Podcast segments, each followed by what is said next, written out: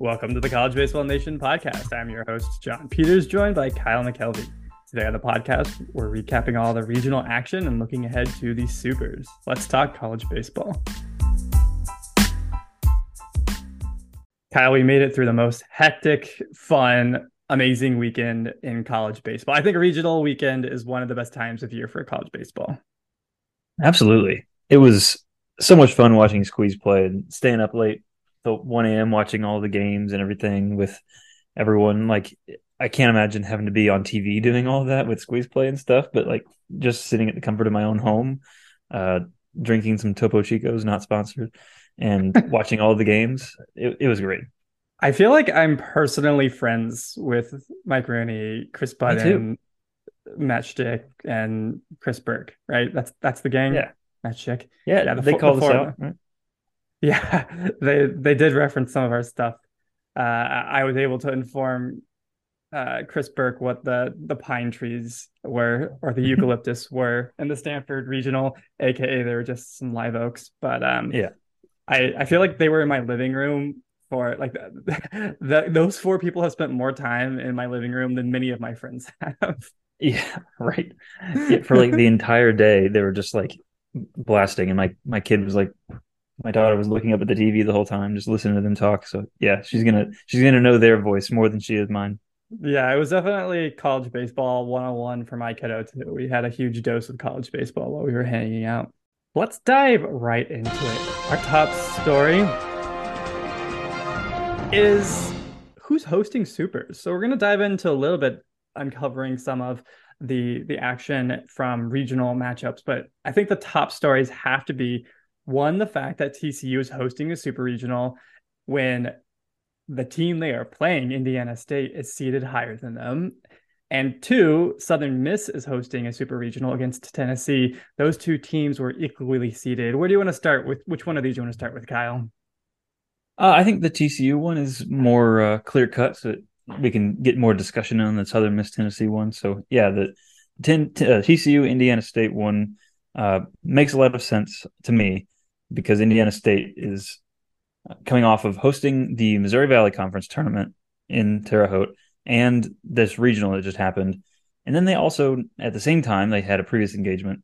Uh, they have the uh, Special Olympics that's happening in Terre Haute at the same time. Apparently, they always host it, and they actually didn't even bid to host the Supers. The NCAA was like fine with them hosting the regional and not the Supers if they won, and if this worked out. And it it's great. It, I think it I think it's fine. This this whole thing is it's really lucky for TCU. Like I mean, obviously they they went 3-0 in their own regional, so that that uh, that makes sense. But they uh, lucked out and got paired with a, a really nice one and got to host a regional, a super regional. Yeah, I you know I get it hosting your state Special Olympics, it's like a big thing. I was part of the state of Texas's Special Olympics, and it's like a like they were talking about how they just wouldn't have personnel for the yeah. regional, and I get it. It's a lot. It's like a huge event with lots of people, thousands big. of people. Yeah. So like I, I get it. I guess like the bigger question I have for Indiana State is like, are you ever going to be able to host a super regional? Yeah, which is like that actually is like I don't know, like you know how relevant is that really as a recruiting pitch? But like if you're getting recruited by like Evansville and Indiana State and Indiana, you know, you're getting recruited by these Midwest schools, you're up there. And like one of those options, you could literally never host a super.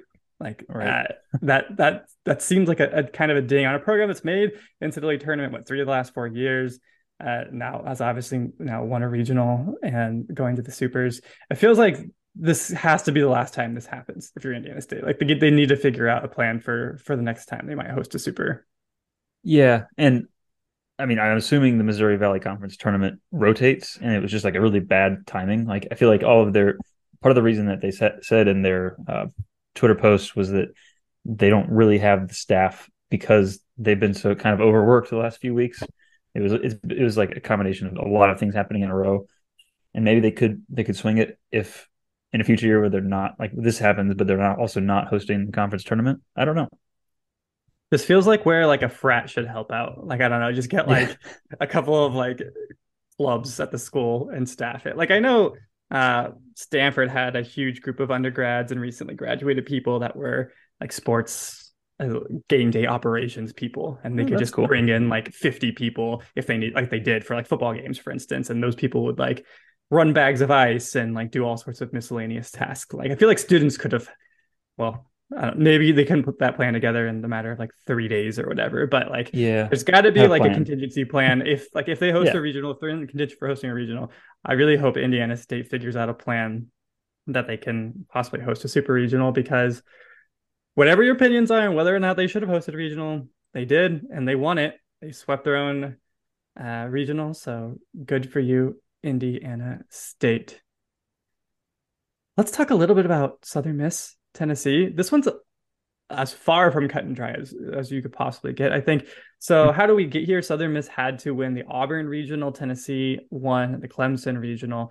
And what we got was a two seed versus a two seed matchup. And the NCAA has rules for how, you know, if a one seed or two one seeds advance, you take the higher seed, or if any one seed advances against a non one seed, it goes to the one seed. But whenever teams are equally seeded, it's just a bidding process. And man, what I would do to get my hands on these bids because I am fascinated. Why why do we end up with a Hattiesburg super regional, not a Knoxville super regional? Yeah, it's we we were speculating a lot with like I mean the whole internet I feel like was speculating when A and M was at 2-0 in their regional and Texas was 2-0 in their regional and everyone was like, "Oh my god, we could get it the same seed A and M in Texas. Like what, what's going to happen? Who's going to host?" And it there was a lot of going a lot of that going on in the internet. Did you Um, see? I no don't. I, I never actually saw like the a photo of it, but apparently the printed version of the student newspaper uh, at Texas A and M It was fake. I saw that. It was fake. Uh, Yeah. that's a that's a bummer because it was a great. It was a great like Aggieism. Was it like A and M baseball prevents Texas from hosting a super regional? Yeah, yeah, it, that is pretty great. I mean, it it is it's pretty funny to think that like uh, I don't know, Longhorn fans are also saying that A and M lost to Penn State in the basketball tournament to avoid playing Texas in the second round, uh, which is really funny. It's just it's just you know good good old fashioned ribbing. I like it, but we've gotten off track. So it's a similar situation. I feel like that people weren't discussing the possibility of like Southern Miss and Tennessee because they were both uh, possibly going to win their super both the, win their regionals and like who would host in that situation. Um, when it comes down to it, I we're not really sure the exact specifications, but we have educated guesses. Uh, the both stadiums hold about the same amount, but then if you account in like standing room only, that's where Southern Miss has a slight edge. Like they can guarantee a little bit more upfront money to the NCAA, which seems like it's the biggest thing that that uh, the NCAA cares about for uh, determining this situation. Um, and but like both teams are also like pretty similar resume wise. RPI is pretty close, but Southern Miss has a conference tournament championship, where whereas Tennessee went zero and one in their tournament. So it it feels like the resume. If it's a resume th- thing, then it would go to Southern Miss. But no one's really sure the rules, so we can't ever really say for sure. It's also like I, I did some research. It hasn't really happened that often where two non one seeds that are the same seed, one connecting supers or connecting regionals, basically the situation. Yeah, It's I, happened guess, I like guess 10 that makes sense. Yeah, it's happened like ten times in the twenty three or so season like tournaments that I've been able to track since nineteen ninety nine. Which is that's when the Uh, supers came about, right? Yeah, yeah. So that's when the supers happened. Yeah, I and think it's it's it's a little bit mysterious for sure. I, I think it's interesting. Um, my guess is it has to do with money because I, I think their resumes are very similar to saying I think Tennessee's RPI was like one or two spots higher coming into the tournament. I think there's a little bit more separation after the regionals, but I don't know if the committee continues looking at RPI as the tournament goes on. They never actually they don't have like to my knowledge any stop date on RPI, so who knows what they actually do. But Mhm. um, RPI was comparable. Uh, I, I, think the biggest difference is what do you care more about? Tennessee winning what 16 SEC games or Southern Miss winning 20 whatever Sunbelt games and getting uh, winning a tournament title. A tournament title does feel nice. A tournament title in top five conference that that feels like it means something. But my guess at the end of the day, the resumes are pretty similar, and Southern Miss was able to guarantee higher attendance, higher ticket sales, and the NCAA was like, "We want money," so we have That's- we can we can say that like there's enough debate about these teams being close enough that we can just choose the one that gives us more money. Yeah, I guess I guess that's it. Uh, it's it's just it's a strange debate. Uh, I I think both fans would have had the opportunity, like the right to feel a little bit jaded, like feel mad that not being picked, and it would have been way more toxic if if A and M had won their regional and and like not been picked because the RPIs, the live RPIs would have been really close, or maybe A and M right on top if A and M had won. But the selection day RPI, Texas is higher. Texas has a conference championship or a, a regular season conference title, so it, it would have been it would have been a, an amazing debate, and I'm I'm really bummed that we didn't get to see that see that like the internet melt down for a little bit. Feels like it feels a little bit like less melting down today. Yeah, yeah, definitely some angry Tennessee fans, and I, I totally get that. I think what this yeah. question that that comes out of this is should teams be seeded one through sixty four? Like the NCAA men's basketball tournament has some sort of seeding line where you kind of know who's who's what, and I think one thing that always leads to a lot of debate in the college baseball world and a lot of confusion in the college baseball world. First off, every single time we release a projected field of 64, people say, why would the number one seed get the toughest regional? And it's there is some aspect of competitive balance, but like the literally the the guidance, the rules of the committees have to follow say like geography is the like main consideration. Like geography and compet- then competitive balance are what this, the selection committee is doing when they're building regionals. And so if you have four North Carolina schools that are all pretty good, and you can kind of say at one's a two, three, four seed, then you're going to put them all in the Wake Forest regional or, or whatever, whatever right. exactly it turns out to be. However, do you think that we're kind of past that point? Like this used to be like a all the regionals, like the hosts should be about a couple hundred miles away, so basically everyone can bust there. But that feels kind of mm-hmm. archaic to me. Like I don't know, college baseball has moved past where we were in the '90s, right?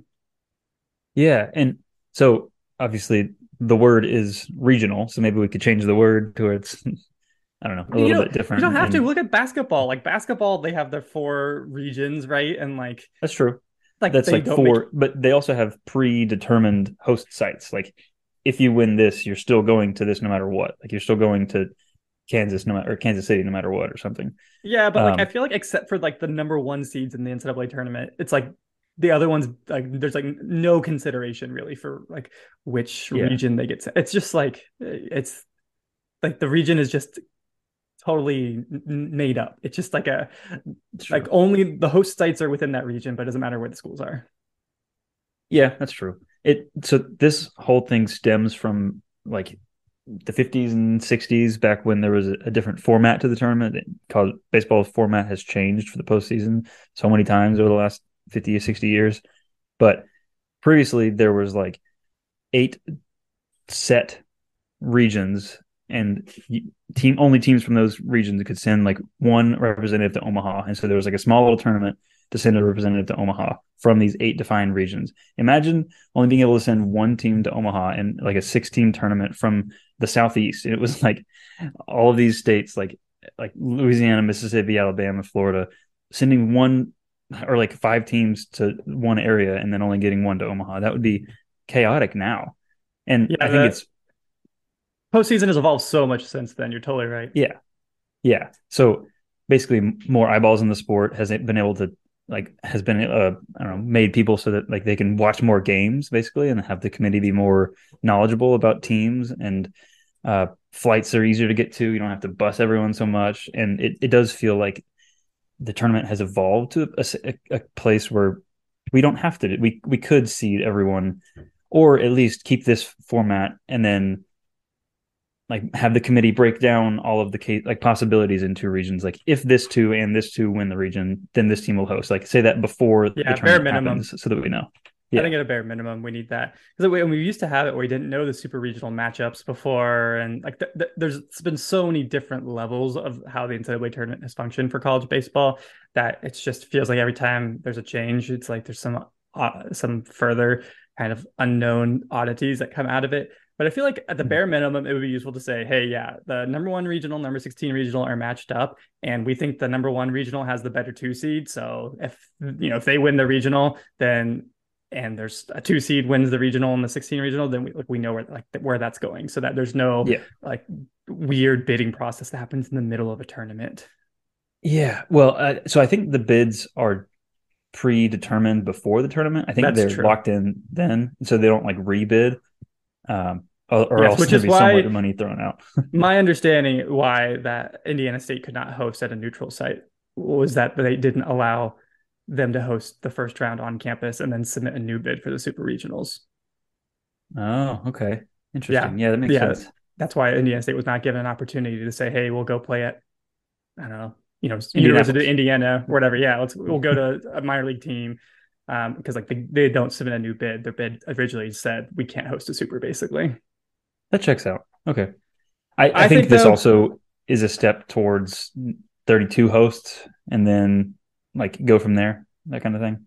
Yeah, I think it's. Uh, I'm not. Yeah, uh, thir- thir- 32 hosts is interesting. I think there's some powerful people who don't want that, including SEC commissioner who has no interest in that because that gets What? fewer, fewer, fewer butts in seats in SEC teams because his conference just hosted half of the regionals, so they just got a bunch of neutral site sa- ticket sales. So, Hmm. um, yeah, Interesting. the, SEC, ACC don't want 32 host sites because they get enough hosts as it is. Um, that makes sense. yeah. Um, but um, I think what I want out of this is I want teams seeded one through 64.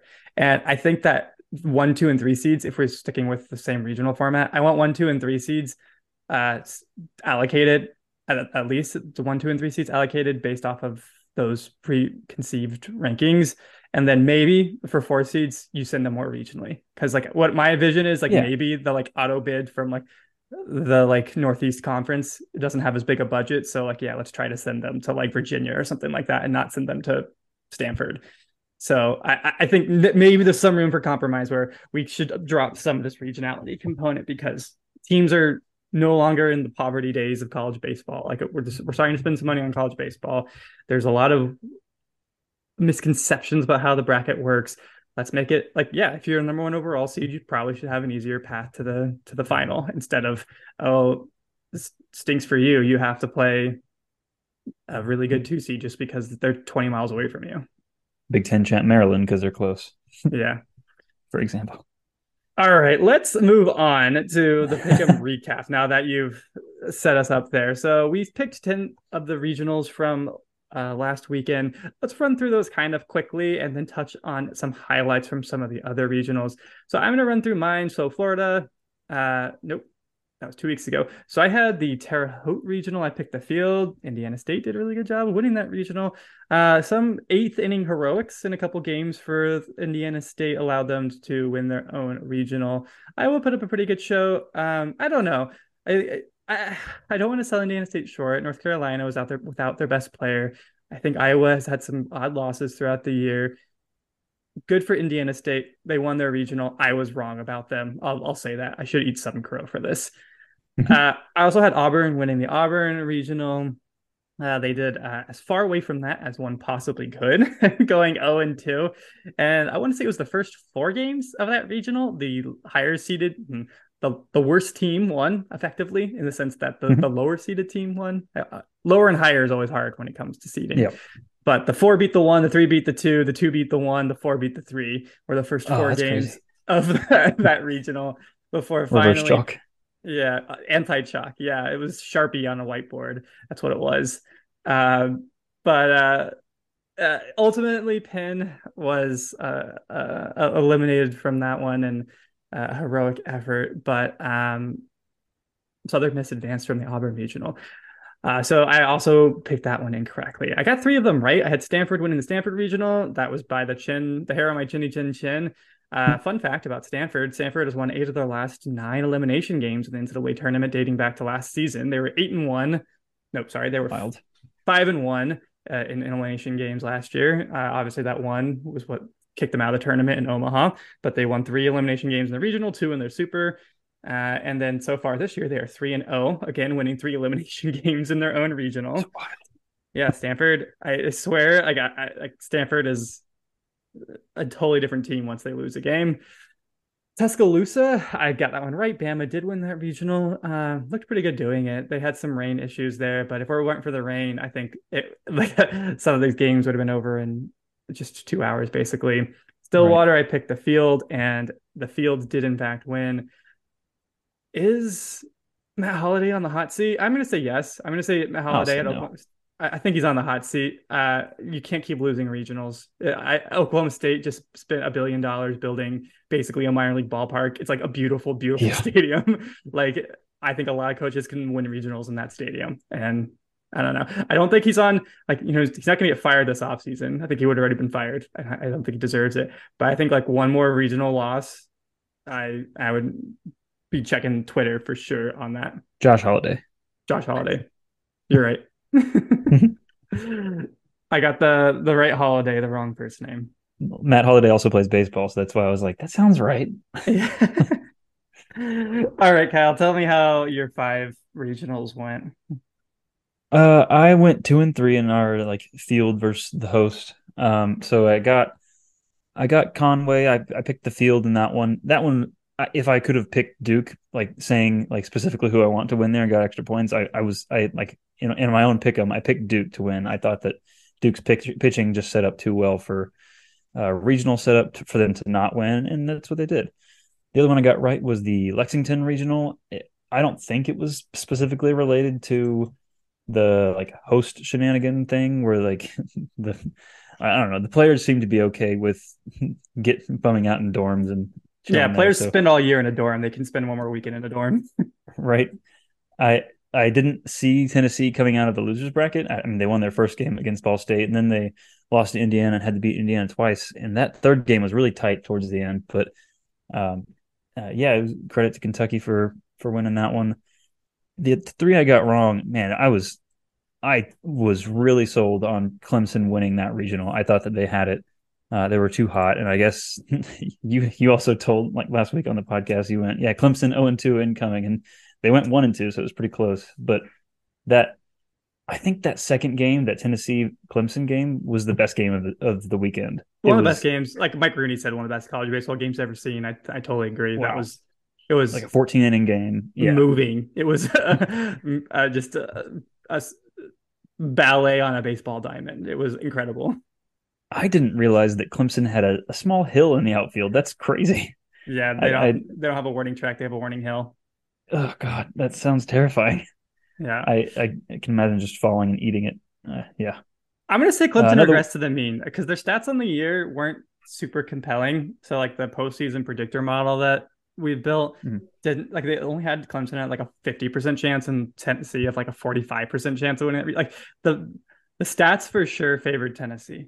Um okay. Like, uh, but Clemson also came in what, on a 17 game winning streak or whatever, one yeah. 19, whatever. But like I'm gonna say there's a little bit of regressing towards the mean after one of the most soul crushing defeats possible. So you know it's forgivable that that happened. That's true. yeah, that's fair. Uh, so the three I got wrong. Oh, the other two I got wrong. I, I picked the field in Columbia, so South Carolina. I thought I didn't see that like this South Carolina team coming back from basically limping into the tournament, hosting a regional, and then like winning it. I just thought casual. They, yeah, great. It was no big deal. It yeah, looked like a top it was like two team. blowouts, two blowouts, and like there was a little bit of a comeback from NC State in that second game, but they had it in control the whole time, and it, that was actually a fun game too. That South Carolina NC State game, a uh, little regional rivalry. I kind of like those. Um, the other one, Miami, Miami, I, I, I did kind of the other way. Texas won that regional. I didn't see Texas coming in and like after going 0 and 2 in the Big 12 tournament, it's I, I didn't know which Texas team we were going to get in the postseason because Texas swept West Virginia. yeah, we got that team. We got that one. Like, we got that we got. one. I guess that's yeah. the one. and Texas always turns it on for the postseason. So that that was a it was a really good series, uh, basically series when they went three and zero. Oh. Uh, Johnson went a complete game, one earned run in that game two against Miami. That was that was a really well pitched game, and Texas LBJ. just got the good pitching and just enough offense. Yeah, that was very very impressive by Texas. Uh, but continues the Gino DiMare curse, unfortunately, of continuing so. to lose home regionals at Miami. Yeah. Speaking of hot seat. Yep. Maybe. Yeah, yeah. He's on it. He's for sure on it. I guess so. Another fun stat though that from your series, I think I, I heard this weekend that this is Stanford's fourth consecutive year of coming out of the losers bracket. And yeah. all four of those were at their own like at their own house. So they they've hosted six consecutive region regionals. Yeah, Stanford does not does not win 1-0 games. That's the no, why not? They, but they don't lose 1-1 or 2-1 games. I guess not. Yeah. You can make this easier for you. And it's weird. I feel like in recent years they've also have been more offense heavy than pitching heavy, and it feels like if you're going to come Mhm. through a loser bracket, you have to have pitching, right? Like that's like one of these adages. And Stanford breaks every rule. It's like they always come in with like one really good pitcher, a bunch of like miscellaneous bullpen guys that maybe can have a good outing or maybe don't, and like a lot of offense, and they come out of losers brackets. Except for one thing that has been very clear, I think, in the last few years, that does not work in Omaha because the park is too big Yeah. in Omaha, and It's true. Stanford Sunken Diamond tends to play pretty big at night, but during the day in the summer, it actually I would say play, plays more like some of the ballparks in the south. It gets pretty warm there. Wind does blow out there, so I think that Stanford, when it's not dewy, actually plays like a pretty small park, and so maybe that offense works in some of those early elimination games. Yeah, that makes sense. I like that logic. All right, we missed a couple of these regionals because we only had time for ten. Uh, Wake Forest won a bajillion to zero in the regional, like legitimately, like embarrassed Maryland. Like I think Mar like they was like they scored twenty something. Like it, it was absurd how bad Maryland looked against Wake Forest. Uh, Rhett Lowder gave up three runs in his start though, so I mean. That's one of his worst starts of the year, but he still went like seven innings or something. So like that's one of your a- worst starts of the year. Still a nice start. Yeah. I'm a little surprised he didn't end up as a Golden Spikes finalist, like the best pitcher and the best team. Um, Yeah, it's true. because we did just get those with uh, Cags, uh, um, Dylan Crews, and Paul Paul Skenes. Skenes, which pat myself on the back right there. Uh, Dark Horse Golden Spikes winner, I said before the season started, was Jac Caglianone, back when he Wow. was just a, a freshman who had hit a couple home runs, and now uh, Not thrown. yeah, I, I feel pretty pretty proud about that one. Uh, but uh, we also had Virginia beating East Carolina. East Carolina has now extended their consecutive streak of not making to Omaha to 374. It feels like It just you know, just it just feels like East Carolina. What are they up to 32 regionals without making it to Omaha? yeah, jeez. yeah, that that number might be a few off, but it's something like that. Um, we had uh also neither of us we didn't talk about Arkansas. We talked about TCU earlier, but TCU uh blew the lights off, blew the doors off of Arkansas in the 1-0 game in Fayetteville. Uh, Tre Richardson had two grand slams, a home run, five for six, 11 RBI, tied a NCAA regional record.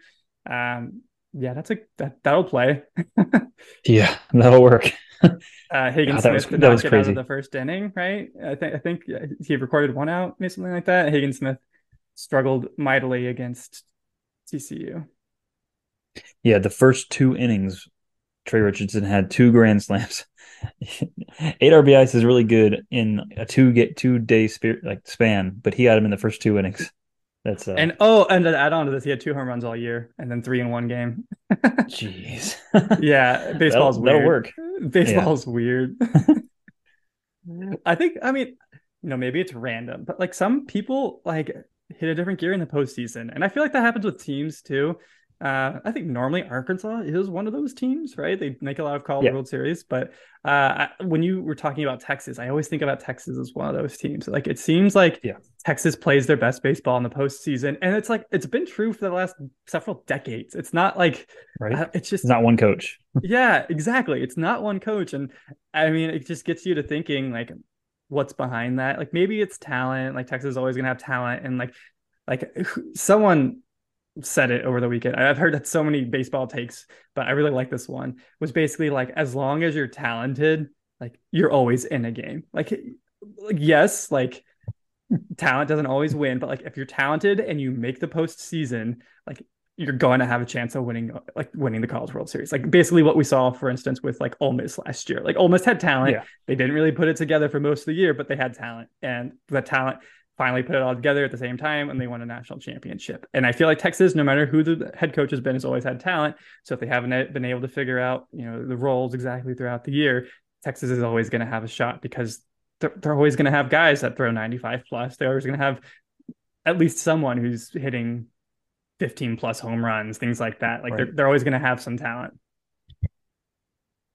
Another fun fact, switching it back to the TCU uh, Arkansas series. Apparently, this is the first two wins in Fayetteville for TCU since like mid '80s. Yes, that's, Southwest Conference days. Yeah, and they weren't very good between now and then, but like that's that's crazy. I guess like they're really good, obviously, in the like with with uh, Schlossnagle, but like I don't know, TCU's athletic department seemed to take a bit of a nosedive, like between the '80s and the mid 2000s when they went to the Missouri Valley. Man, that blowing their doors off like that is is, is just uh, nuts. Yeah, I wonder has any team benefited more from conference realignment than TCU? This feels like their whole athletic department has. I I think that's that's the answer. Yeah, I can't think of any others right now, but yeah, they, I think they've been in three, three or four different conferences since the Southwest Conference broke up in the mid '90s. Yeah, I can't think of what they are, but yeah, that's wild. Hey, why don't you take a take a break and I'll take a break too. We we all can take a break. You can think on that. We'll take a break and we'll be right back with pick a side.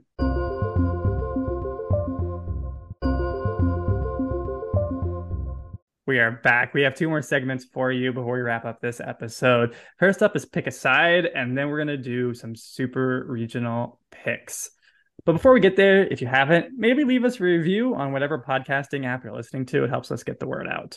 Kyle, we have just one take that we have to do for pick a side. We haven't done pick a side in a little while, so I want to remind you when it comes to pick a side, you can't pick the same side as each other. And so I'm gonna let you go first because I'm pretty sure I know what you're what side you're gonna take on this one. So I'm gonna I'm gonna take the tougher side, I think, on this. Good luck. so Cam Cannarella, one of the most sensational freshmen in college baseball, can do it all. Center fielder for Clemson, hits home runs left and right, drove in half of Clemson's run over the weekend, was ejected in the Clemson Tennessee game in extra innings what seemed to happen was first off, both teams had been warned. And then there was some jawing as Can- Cannarella came off the field, crossed over the first base line, heading to the Clemson dugout, turned around, said something more. There was an immediate ejection. The umpires came together and then ejected him. Because of NCAA rules, he was suspended from the next game, in which Clemson was eliminated by Charlotte. Pick a side should Cannarella have been ejected from the Tennessee game? Uh, no, just, just no. I, I don't think, I think umps are injecting themselves in the games too much. I know that's like a, I don't know, maybe it's an easy side to take, like you were saying, but I, I just, it, it feels like, like I know that they were warned, but it just feels like, like there's, there's been, there was chatter between like across both sides the entire night and it just seems like it's a super easy thing to just let them keep talking. Maybe he said something that he shouldn't have said. Maybe he said a slur. We we don't know what was said, but still, like, like it, it just it feels like let them let them talk, let them have it out, and uh, it it feels it feels weak on that ump just to to single handedly take out one player from two games, or well, the end of one game and then a whole other game. I don't like it. Yeah, I think so I have to say, yes, he should have been ejected because that's how this segment works. And so here's what I'm going to say in defense of the umps, which being an ump apologist is not a hobby of mine. It's not a I'll, place to be. I'll I'll do I'll do my best. Here's what happened. Both benches were warned. When both benches are warned, that's like a that's not like a hey, just checking in, guys please don't do this. That's like an official thing, right? Like when benches get mm-hmm. warned by like rule, the next thing that happens for the next offense is ejection. That's like what the umps have to do. And so here's what I imagine played out. I think what happened was the ump said, "Hey, like, yeah, we get it. Trash talk's okay. Like, keep it chill. Like, this is an official like bench warning, you know, for both dugouts." And the ump tried to try to try to be cool, but Cannarella kind of like taking a half step back towards the field and saying something else somehow crossed this threshold of like this is not trash talk coming off the field. This is like somewhat becoming a little bit of an aggressor in this situation. Like we can't let this get out of control. One thing I do appreciate about the umps is they came together and ejected him. It wasn't like you know, like a hey you in emotion, like, just yeah. like seven steps, arm thrown into the air, you know, like ump show 101. Like it wasn't that. So like this was like a calculated decision done via discussion, which like I wish more ump decisions that of this magnitude were made that way because at least then like you know the ump this is like hey I, I, this is what he said or this is what he did like I think this technically you know was against what we just warned them about I think we have to eject him and I think the ump's hands were tied I, I think that's kind of the situation like if you were to ask the ump said like this is literally the rules and like our job is to uphold the rules and so we're upholding yeah. the rules so I'm going to say yes he deserved to be ejected for those reasons but I don't think he should have been ejected yeah. According I mean, to the I, segment, John says yes, but according to John's real life, John says no. yeah, I think. um Yeah, I think the rules should be changed. I don't. I think, think the rules should be changed. I think there's something wrong. I don't think ejections. Mike or, Rooney pointed think, out. Yeah. Runes pointed out how we have double the ejections this year as we did last year. Like something in the way that games have been umped has changed because I don't think kids have gotten like twice as bad as they were last year. Like right. that that that didn't happen. Like I don't know. Like so like something we need to revisit this. Like I I do think there could be like a like something like maybe the, like the official warning needs to be like a different process. Like maybe we shouldn't be able to warn benches. Like maybe it should be like a player thing because like if like you know two bench players on the end start like mouthing off and like the whole bench gets worn for like guys who aren't even in the game like yeah. that doesn't seem fair like you know like it, uh, like maybe there's like we should get rid of that ability to just warn the whole benches it should have to be like individuals maybe like kind of like you do in college football like how they kind of tweaked some of these ejection rules in college football with like two penalties and I don't, like college football, like maybe that's a whole other can of worms. People don't love college football ejection rules, but I think generally having them yeah. be reviewable, like there's been movement in the right direction with college football before like a kid gets ejected from a game. So like I, I think there needs to be some more room for ump discretion then at the very least, or like, hey, like yeah, like in 13 innings. Maybe it's like when you go to overtime, you get an extra timeout or whatever. Like when you go to overtime, you get an extra uh, unsportsmanlike conduct warning. Yeah, you can say one extra swear word if you want. Just yeah, yeah. To your I, point I, about like maybe like a slur was said or something, I would be shocked. Not because I was there, but like because like I think if something really bad had happened, the ump would have just thrown him out right away. Like that's true. Yeah, I think the ump would like if he has like been like like like you know Whoa. like in, inventing new curse words and like you know like really go on after someone. I think the ump like the ump would have been like no, like you're done. so like I feel like it probably was more run of the mill trash talk. Yeah, I, th- I think you're probably right. I think the other the other system that's like it is is soccer with the single yellow card for one player and then another one and you're out or a red yeah, card. Yeah, you can't yellow card out. a whole bench, right? In soccer. Yeah. Yeah. Right. I, I, don't think so. I mean, you could do it a bunch of times, but it's not like a, a blanket. Like, hey, just call cool it, everybody. You can't do that. I don't think. Yeah. We do need. I, like that. Let's do a card system. It always is very theatrical when uh, an ump or a ref in soccer walks over to a, a grown man and shows him a little card. shows him a little yellow card from his pocket. I love it. Yeah, and then writes on a notepad or whatever he does. Yeah. All right, let's wrap that conversation up. I don't think we have anything else productive we can do before we do our final segment, which is ten picks in five minutes, shortened down to super regional format, so eight picks in four minutes we've given each other the toughest super regionals to pick. So in this case, we actually are going to go through all eight super regionals, but we have gone back and forth and gone in the order of what we think are the toughest to pick. We're going to try to pick the winner, just straight up. This is just series. We're back to weekend series. This is just baseball, Kyle. None of this double elimination, weird uh, 14 team regional style. It is still double elimination. Technically, it's two out of three game series. But That's true. Uh, you were the first to give me a series, so I'm gonna start the clock and let's do this. Yeah, you can take one. Well, I thought was the tough one. Oral Roberts at Oregon. Yeah, this one is quite odd. So I took a few different strategies for this. One, postseason predictor likes Oral Roberts by quite a bit because Oral Roberts is really good statistically. 2 mm-hmm. I really like Oral Roberts quite a bit because they looked really good in the Stillwater Regional. Yeah. Uh, three, though, uh, counter to this, Oregon did just win the Pac-12 tournament and did just win the the um, win a regional in quite convincing fashion. So um, it's tough. This one's at Oregon. I am going ORU. For the record, Vegas also has Oregon as the favorite in this one, so I'm going against Vegas. So I don't know if I love that, but I'm going ORU. Handing it off to you, Tennessee at Southern Miss. Yeah, this is a tough one. I see in your little secret, top secret picks for Kyle, you have Southern Miss, but we basically like going... we're going like opposite on these like the, these coin flip yeah. series. We're doing the opposite picks right now.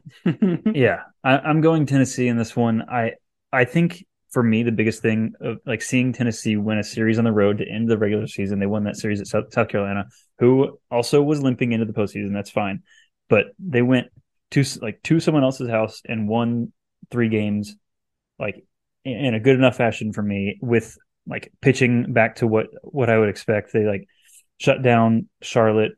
Uh, Andrew Lindsey looked. Two really of good. those were Seven- neutral site games, though. I I said they went to someone else's house. They won That one is- really different. epic game on the road to neutral site. I sorry, you're way out of time, but keep going. yeah, and I think Chase Burns looked really good, six innings out of the bullpen. Uh, on Sunday, Drew Beam also looked really good, two earned runs over six innings. I, I think I'm going with Tennessee. I know Tanner Hall looks really good. I think he's going to be tired. Team of like Destiny. In Scott Berry's retiring. They're getting him to I know. one time as a head Ugh. coach. I feel like I want to change my pick, but I'm not. I'm sticking with it. You can take uh, another tough one, Indiana State at TCU. Yeah, not in Paradise. This one's in Fort Worth, which um I don't think there's any fun hashtag for Fort Worth. Cowtown, Funky Town, right? Funky Town. Yeah, funky uh, I'm going with the Horn Frogs home team. Uh, this is this one's really tough. I mean, TCU a little bit of a hotness factor. Uh, Terre Haute regional played out really well for Indiana State. Indiana State showed that they can play on the road throughout the season. They were one of the most successful teams in the year on the road. So I think this is going to be a really competitive regional. However, I do think the weirdness of having to go on the road is uh, kind of maybe gonna get in their heads a little bit. Indiana State hasn't played a road series against a team as good as TCU this year. I think they're two and nine versus the top 50 showed. So I'm going TCU with this one and letting you pick the uh, Omaha regular matchup. It feels like Texas and Stanford. yeah. Texas has been two years in a row, and so is Stanford. Maybe it was Texas three years in a row, Stanford two. I don't know, something like that. Yeah, they've both been there for quite a while. It's a really fun one, like you said uh, on the last podcast. A kind of a rivalry series, like regularly scheduled, just like a fun little uh, what Texas and West Coast. I'm Yeah. going with the home team here. Stanford showed me on on Sunday and Monday night that they just they are hard to eliminate, and obviously, I, I mean, they've won a lot of elimination games the last few years, but their their offense is just too good with Tommy Troy, with Braden Montgomery, and they have Quinn Matthews to back them up on pitching. I I just I really like, and like Eddie Park. Eddie he Park, is he's- so hard to get out. Such a good plate setter. Like one of the best leadoff guys in the country that no one talks about. I know he's he's he's so fast and like the slap bunts. I think he bunts or hits from the left side, and he's just so good. Fun I- fact about uh, this series is that uh, Stanford was the only regional host that had a team that had gone to Omaha. Where, or sorry, only regional Oh, yeah. host that they're, Yeah. sorry, only regional where two teams have gone to Omaha last year. So that was Stanford and A and M, and this is the only super regional matchup where both teams went to Omaha last year, Stanford and Huh. Texas. So if Stanford That's wins cool. this, they would have really earned their way to Omaha. That's true. That's for sure. Uh, yeah, I, I'm going with Stanford in this one. It's it's a it's a tough one though. I wouldn't be surprised if Texas won.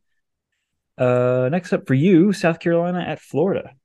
It feels weird to feel how confident I am in Florida to win this after they snuck out of the losers bracket. Uh, and also, so they snuck out of losers bracket in their own home regional. South Carolina just dominated the Columbia regional, and South Carolina swept Florida earlier this year.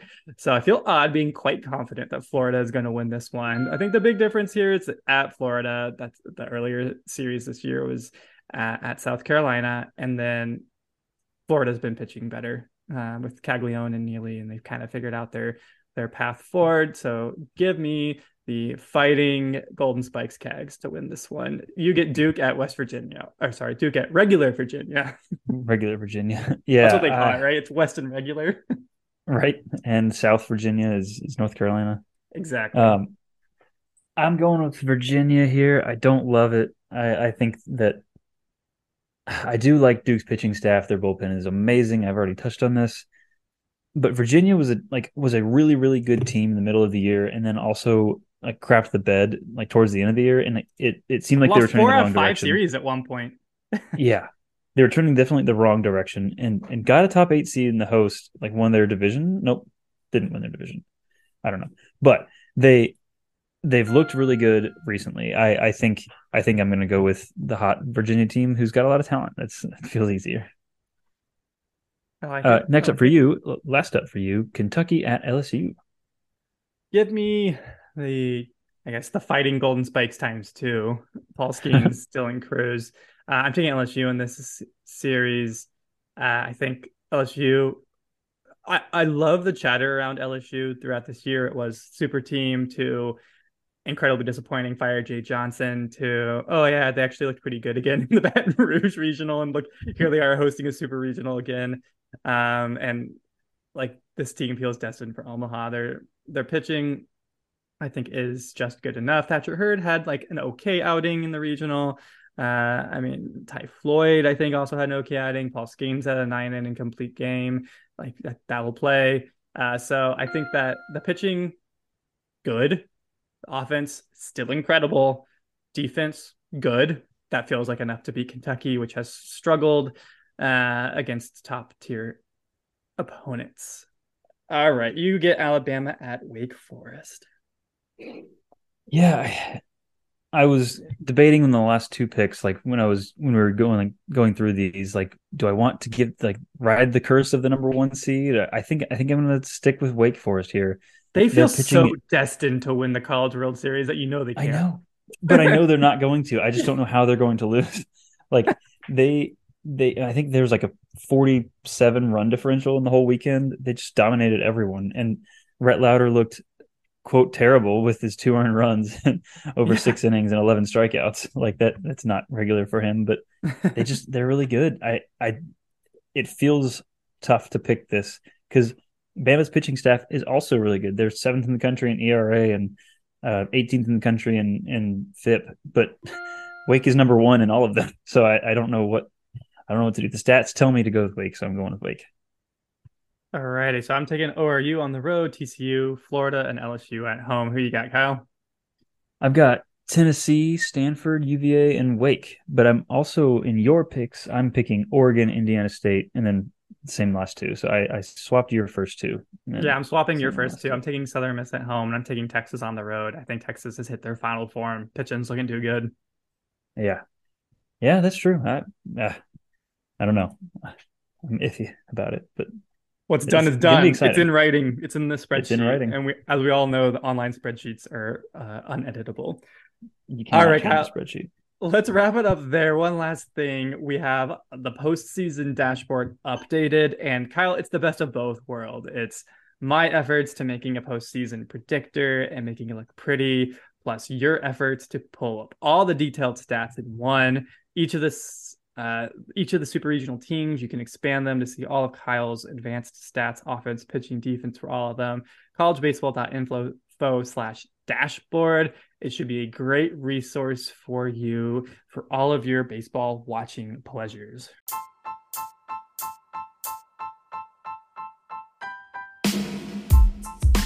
Thanks for listening to the College Baseball Nation podcast. Check out our website, collegebaseball.info, our socials at collegeballnat, and have a great super regional weekend.